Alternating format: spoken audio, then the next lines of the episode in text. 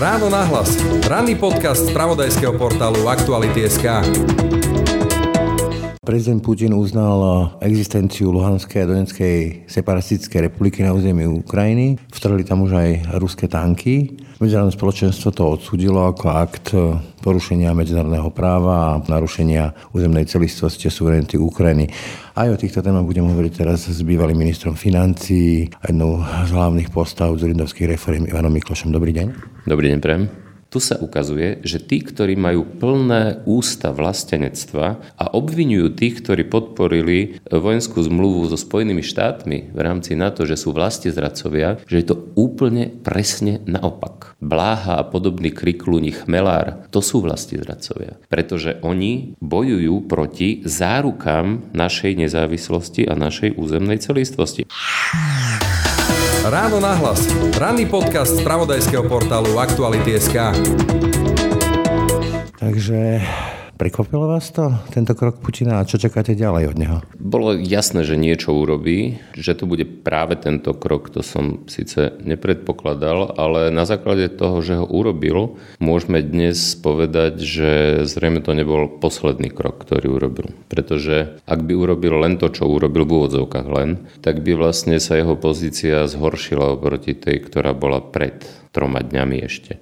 Zhoršila sa preto, že on vlastne dnes len otvorene ovládol tie separatistické republiky, ktoré ovládal tak či tak. Ovládal ich nepriamo. Čiže on nič nezískal, ale dosť veľa stratil. Poprvé stratil páku, ktorú využíval, kým to bola súčasť akože Ukrajiny, ktorú ešte ani Rusko doteraz neuznávalo, že mohol vlastne využívať tých separatistov na tlačenie cez ten minský proces, na vlastne na obmedzovanie, vlastne na vytváranie tlaku na Ukrajinu to stratilo. Teraz túto páku zjavne mať nebude, pretože minský proces je mŕtvý. Po druhé, zjednotil Ukrajincov ešte viac, ako boli zjednotení predtým. Po tretie, postavil proti sebe celý svet a zjednotil Západ viac, ako Západ bol zjednotený predtým. Ešte aj Čína dokonca. Čína to tak mierne odsudila, áno, ale odsudila tiež.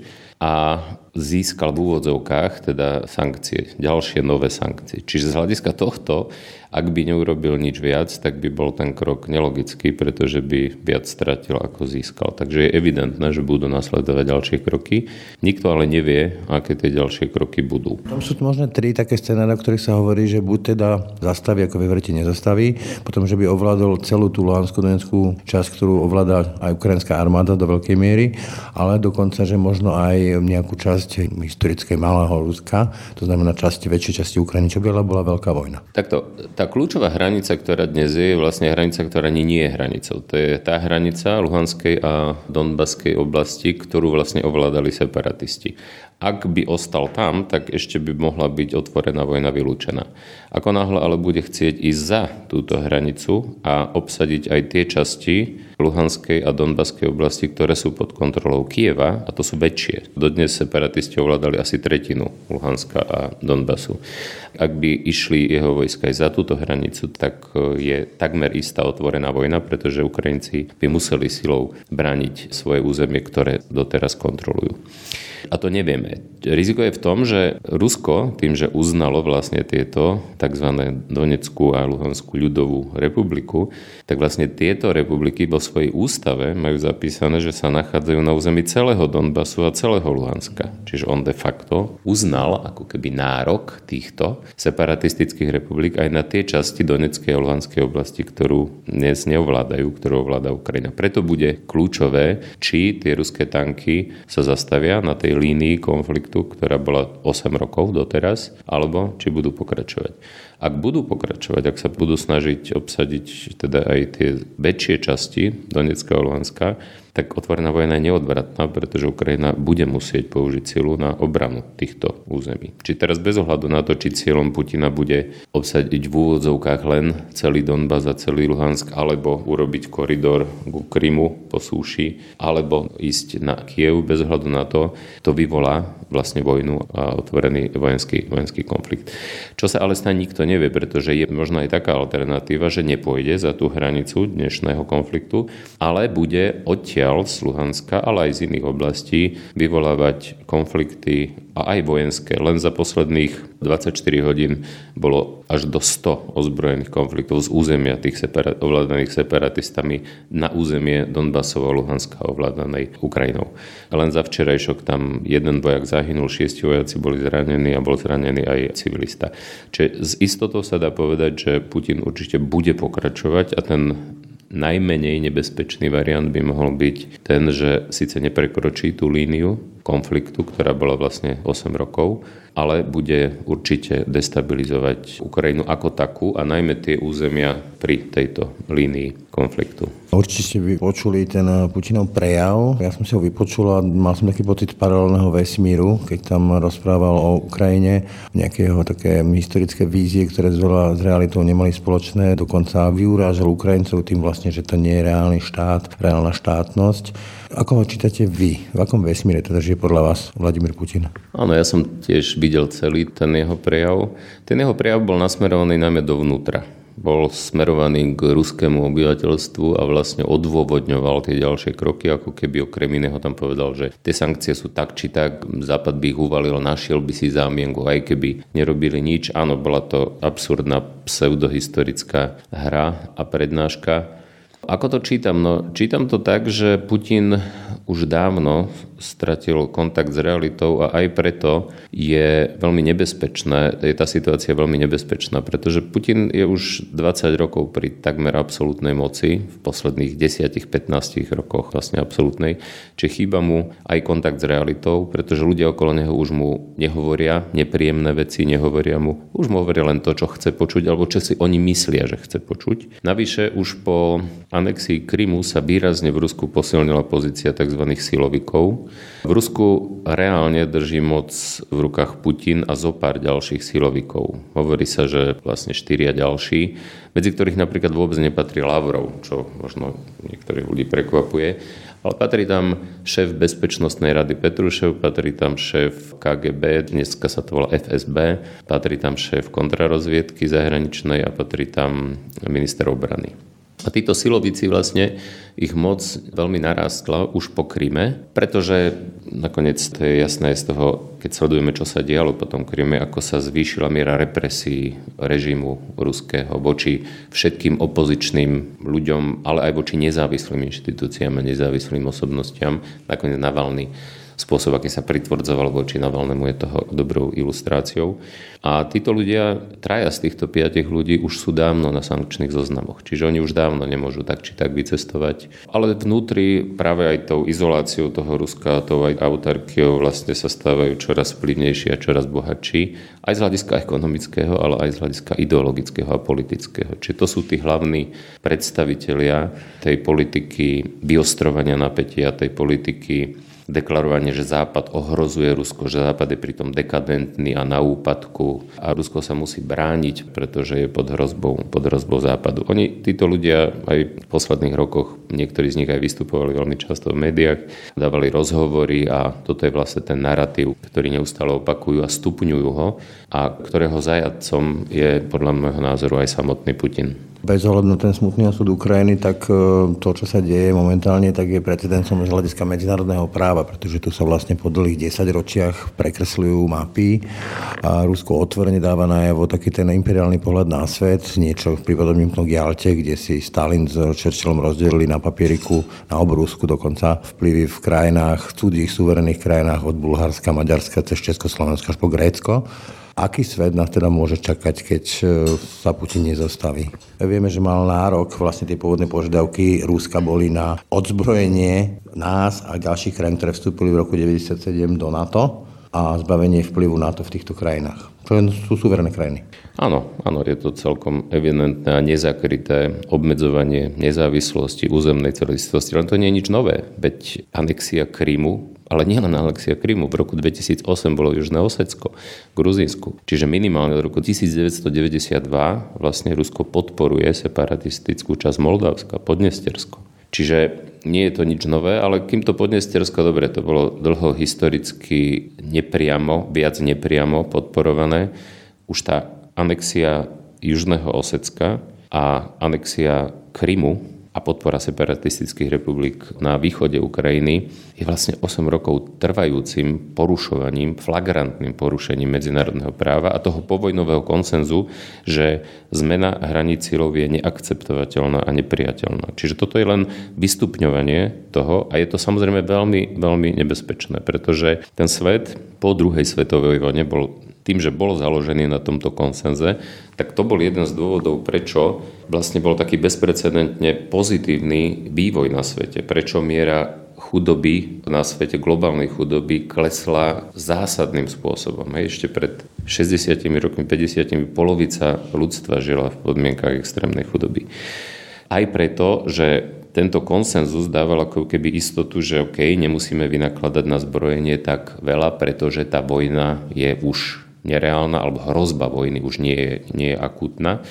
No teraz sa zjavne ukáže, že to tak nemuselo byť a nebolo. A samozrejme, už hrozba vojny znamená nielen zvýšené náklady, že, že nemôžete toľko dávať na zdravotníctvo, školstvo, sociálne zabezpečenie a iné veci, ale znamená to aj to, že ekonomika sa nemôže tak rýchlo rozvíjať, pretože pokiaľ nie je sloboda, pokiaľ je hrozba vojny, tak samozrejme, kto bude v krajinách, ktoré sú pod hrozbou vojny, investovať, kto ich bude rozvíjať. Čiže tá hrozba je enormná a tá hrozba je špeciálne enormná pre malé krajiny, ako je Slovensko.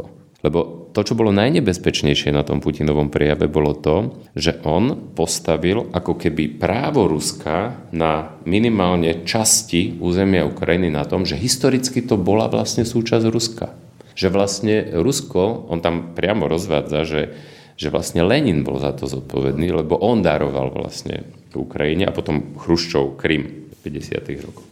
Čiže toto je strašne nebezpečné, pretože v tomto zmysle, ak by sme v tejto logike chceli pokračovať, tak historicky Slovensko bolo felvidékom. Neexistuje. Presne tak. Čiže toto je strašne nebezpečné. A tu sa ukazuje, mimochodom, tu sa ukazuje, že tí, ktorí majú plné ústa vlastenectva a obvinujú tých, ktorí podporili vojenskú zmluvu so Spojenými štátmi v rámci NATO, že sú vlasti zradcovia, že je to úplne presne naopak. Bláha a podobný kriklúni chmelár, to sú vlasti zradcovia. Pretože oni bojujú proti zárukám našej nezávislosti a našej územnej celistvosti. Ak niečo garantuje, a špeciálne v tejto vyhrotenej situácii, územnú celistvosť a nezávislosť Slovenska, tak to je práve členstvo v NATO. A tá zmluva, ktorá tu tak vyhrotila veci, to bola statusová zmluva, ktorá má umožniť vojenským silám Spojených štátov a iných spojencov, aby nás v prípade ohrozenia našej nezávislosti o zemnej celistosti bránili. Čiže ľudia, ktorí majú plné ústa vlastníctva, obvinujú iných z toho, že sú vlasti zradcovia, tak dnes je celkom zjavné a jasné, že vo svetle toho, čo sa deje, to sú oni, ktorí ohrozujú nezávislosť územnú celistosti Slovenska a teda sú vlasti zradcovia. Opakujem, ľudia ako Blaha, Chmelár a spol. Poďme ešte aj Fico, ale Uh, keď... Pellegrini, ktorý teraz, ale to, je krásne, to bolo krásne vidieť teraz, ako Fico a Pellegrini si zrazu uvedomili, že ejha, toto už sa môže týkať aj nás. Ale nie preto, že by oni mali bohoviakú starosť. Ich hlavná starosť je samozrejme ich beztrestnosť, ale pretože si uvedomili, že už aj politicky na to môžu strácať. Že už vo svetle toho, čo sa deje, aj pre minimálne časť ich voličov už by bolo evidentné, že to ohrozuje nás samých, tento ich postoj. Preto podľa môjho názoru už tak čiastočne cukli. Keď som ešte u tejto diskusie, mňa najviac zarazil fakt, že ako by tu, poviem to slovami Marca, sama Marca, nemal kto kopať za tých úvodovkách zaočkovaných, za toho liberálneho voliča. Keď sme videli tú diskusiu v parlamente, tak sedel tam e, Jaro Naď, minister obrany, ako ten povestný kôl v plote, veľmi hyperaktívny šéf e, najsilnejšej vládnej strany Igor Matovič, ktorý jeho vždy plné noviny a plné médiá, tak odrazu mlčal a nemal čo povedať vlastne počas celej diskusie. Ja si nepamätám, že by sa nejako vyjadril. Prečo takto defetisticky tá jedna časť politického spektra sa postavila k e, tejto téme? No, to je kľúčová vec. A nie len táto téma, lebo to je presne, to sú témy, ako sú opatrenia, očkovanie, ako je obranná dohoda so Spojenými štátmi, ako je jasný postoj k ruskej agresívnej politike, Všetky tieto témy sú témy, ktoré sú životne dôležité pre Slovensko a za ktoré by zodpovední politici, a teraz pozor, nie len tí, ktorí sú vo vláde, ale aj tí, ktorí sú v opozícii, pretože v normálne fungujúcich krajinách je zásadný konsenzus na týchto veciach aj medzi vládou, aj, medzi, aj opozíciou. Napríklad zahranično-politický konsenzus že zárukou našej bezpečnosti je NATO, je vo väčšine členských krajín na to jasný. To bol dlho, len teraz sa začal rúcať. To isté platí o opatreniach, ktoré majú zabrániť pandémii alebo, alebo zabrániť šíreniu pandémie a tým pádom nákladom, priamým aj nepriamým zdravotným ohrozeniu života, ale aj, ale, ale aj ekonomickým nákladom. Čiže u nás v tomto zmysle je tá situácia povedzme, že neštandardná teda, že tá celá opozícia unizono sa vlastne na týchto témach postavila do pozície extrému a antisystému. Jeden z dôvodov je aj ten, ktorý ste naznačili, že koalícia bojuje veľmi vlažne za tieto veci. Časť tých ministrov, a áno, dobre to ilustruje osamotenosť ministra Nadia, ja len na ospravedlnenie Ivana Korčoka poviem, že on mal COVID vtedy, čiže on by tam určite bol, ale on tam nemohol objektívne byť. Ale samozrejme, že premiér tam mal sedieť, samozrejme, že predsedovia koaličných strán tam mali nielen sedieť, ale mali byť aktívni, mali za to, mali za to bojovať. To platí ale aj o postoji voči antivaxerom napríklad a voči takýmto skupinám ľudí. Ten problém je totiž v tom, že Slovensko nie je, ako to často počúvame, rozpoltená krajina, ktorá by, kde by obyvateľia boli rozdelení na dve skupiny. Obyvateľia sú rozdelení v princípe na tri skupiny. Tie dve krajiny sú áno, to sú tí najväčší kriklúni, antivaxery, anti, antiameričania, anti-NATO aktivisti. Potom na tej opačnej strane sú tí, ktorí si uvedomujú dôležitosť týchto liberálnych hodnôt parlamentnej demokracie, slobody, otvore, našej otvorenosti, našej prozápadnej orientácie. Lenže tu je ešte jedna stredná časť, ktorá je možno najväčšia. A to sú ľudia, ktorí sa v zásade o politiku nezaujímajú, ktorí žijú svoje každodenné životy a ktorí len vnímajú to, čo k ním dorazí. A oni keď vidia na jednej strane tých vášňou a emóciami blčiacich odporcov Ameriky a očkovania, ktorí stoja na barikádach a so silnou emóciou bojujú za to, čo hlásajú, že tomu veria. A na druhej strane veľmi vajatavú podporu mnohých tých koaličných, kde áno, pár ministrov bojuje, napríklad dvaja ministri zahraničia obrany za tú obrannú dohodu, ale všetci ostatní sú takí vajataví, pretože asi preto, že nechcú stratiť ani tých voličov, ktorých tak či tak stratili. Populizmus podľa vás? Zo strachu a z nedostatku líderstva, ale aj z obáv, z, aj z obáv zrejme zo straty nejakých voličov, pričom paradoxne, ale oni stratia týmto vajatavým postupom najviac. Pretože oni tých, tú strednú časť nezískajú nezískajú, ale stratia tých, ktorí považujú boj za tieto hodnoty za dôležité. Čiže to je milný kalkul, ktorý zrejme plinie zo strachu, z neistoty, z toho, že sami nie sú možno až tak presvedčení o tom, že čo je vlastne čierne a čo je biele, čo je dôležité a čo nie je dôležité. Ale toto považujem za zásadnú vec. Totiž to v tej politickej komunikácii sa často podceňuje úloha emócií. Tie emócie sú silnejšie ako racionálne fakty. Áno, malá časť ľudí je schopná e, zvažovať a racionálne posúdiť za a proti fakty a na základe toho sa rozhodnúť. Ale väčšina ľudí, a všade na svete je to tak, to nie je len u nás, sa rozhoduje najmä na základe emócií, na základe pocitu, aký majú z toho, keď...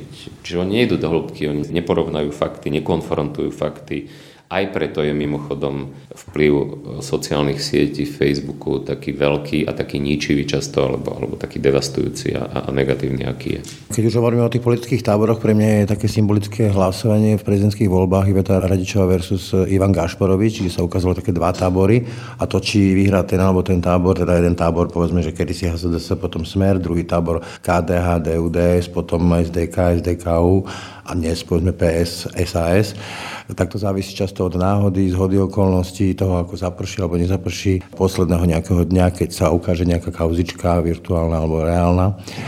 A keď sa napríklad pýtam ľudí z PSK, ktorí sa tešia z toho, že majú 8% v situácii, že mali pred voľbami kapitál, volebný kapitál 20 až 25% a dnes e, pri tých dvoch táboroch a neobľúbenosti, či už Igora Matoviča alebo Roberta Fica v tom druhom tábore by mohli mať 25 pohode, ale majú 8, tak sa obávam toho, že či sa nebudú politické strany, koalície a ďalších týchto, tohto tábora spoliehať na to, že s takým napchatým nosom ten volič predsa len príde a hodí im to ako menšiemu zlu, ako v tom povestnom hlasovaní Mečer versus Gašparovič a že to môže byť milná voľba. Môže to dopadnúť aj takto?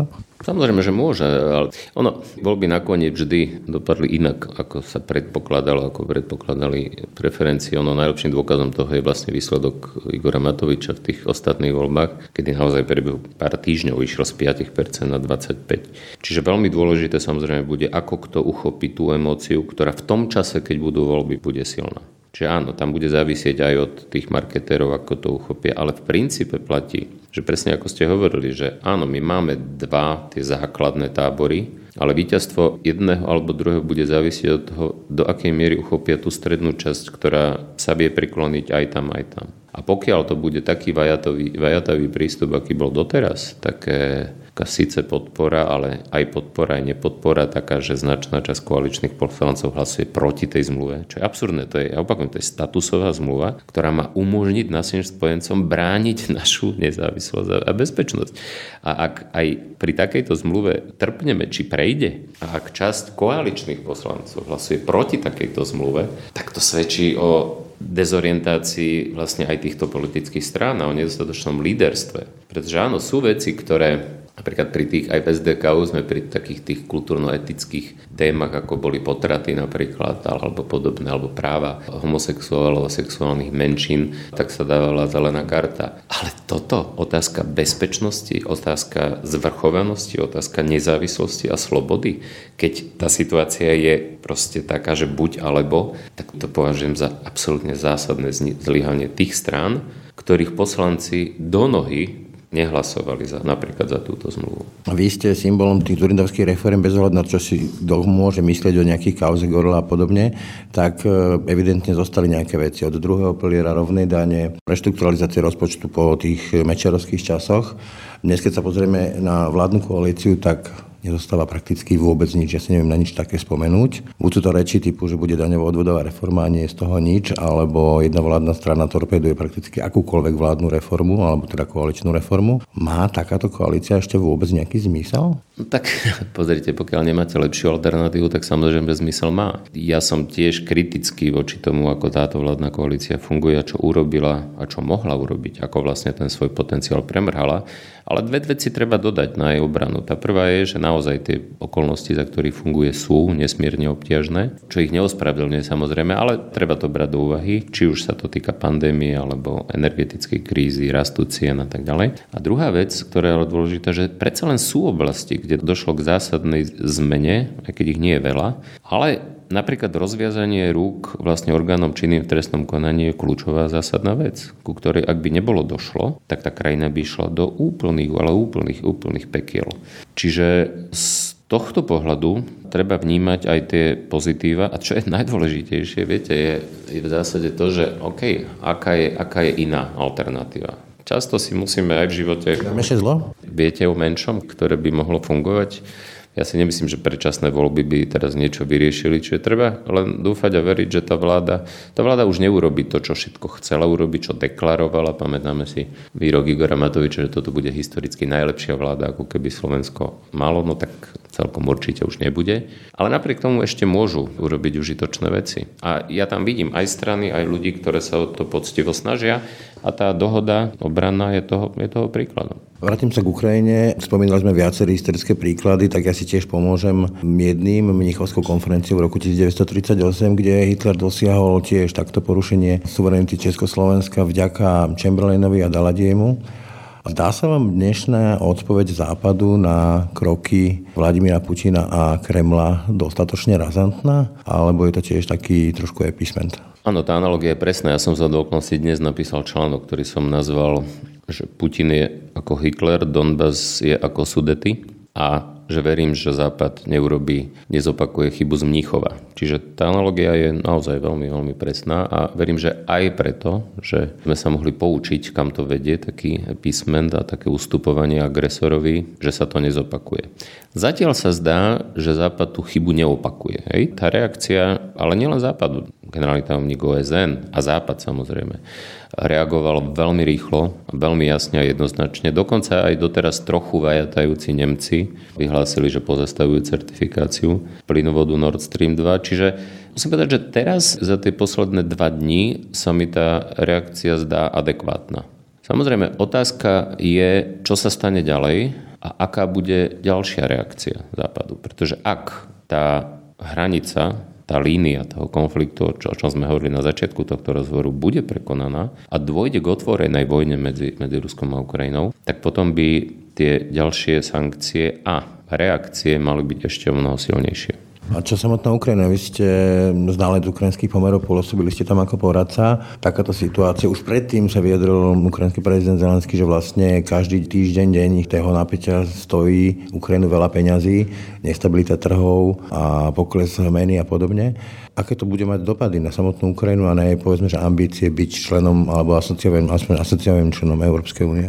No teraz už ale nejde o to, že do akej miery ekonomika bude rásť pomalšie o 1 alebo 2% Teraz už ide o slobodu a o život pre Ukrajinu. Čiže teraz už Ukrajina príjma opatrenia. Včera zasadal parlament, ktorý prijal špeciálny režim práce, špeciálne sa stanovili priority obrannej politiky, ktorá bude kľúčová. Príjmajú sa opatrenia aj v ekonomickej oblasti, ktoré majú zrišiť dynamiku tej ekonomiky. Napríklad avizovalo sa prijatie zníženia dane z pridanej hodnoty a ďalších opatrení, ktoré by mali stimulovať vlastne ekonomický rast a rozvoj. Príjmajú sa opatrenia z hľadiska mobilizácie záloh, ktoré ešte neboli povolané do zbrane, ale už boli povolané do mobilizácie, ako keby do prípravy. Ukrajinu to zjednotilo, nesmierne ju to zjednotilo podľa ešte viac ako predtým, lebo treba povedať, že už po anexii Krymu sa zásadne zmenila situácia a on vlastne Putin už anexiou Krymu Ukrajinu stratil. On získal Krym, ale stratil Ukrajinu, pretože Ukrajine sa anexiou Krymu a podporou separatistických republik na východe Ukrajiny vlastne Putin vytvoril jednotný alebo takmer jednotný ukrajinský politický národ. Predtým Ukrajina bola rozdelená aj geogra- geopoliticky, aj geograficky, aj etnicky. Tá západná časť plus Kiev vždy inklinovali viac k Európe, východná, juhovýchodná časť viac k Rusku etnicky v tom zmysle, že na Ukrajine žije veľa Ukrajincov, ktorí sú etnickí Rusi, ktorých materinským jazykom je ruština. Do toho roku 2013 väčšina z nich inklinovala viac k tej spolupráci s Ruskom. To sa ale zmenilo. Ono sa to aj číselne dá zhruba vyčísliť. Predtým zhruba 70% Ukrajincov bolo viac za spoluprácu s Ruskom ako so Západom a 30 viac za spoluprácu zhruba so Západom. Potom sa to otočilo presne naopak. 70 v prospech toho západu, 30 skôr v prospech východu. Navyše je tam jediná relevantná politická strana, ktorá je proruská a tá v prieskumoch dosahuje okolo 13-14%, vo voľbách posledných dostala 11%. Čiže toto svedčí o tom, že vlastne Ukrajina, Putin zjednotil Ukrajinu a vytvoril ukrajinský politický národ a prioritu západnej geopolitickej orientácie vlastne už v tom roku 2013. Teraz je to ešte silnejšie, o mnoho silnejšie. Čiže aj podľa prieskumov viac ako polovica ľudí sa prieskumov vyjadruje, že je ochotná aktívne brániť svoju krajinu.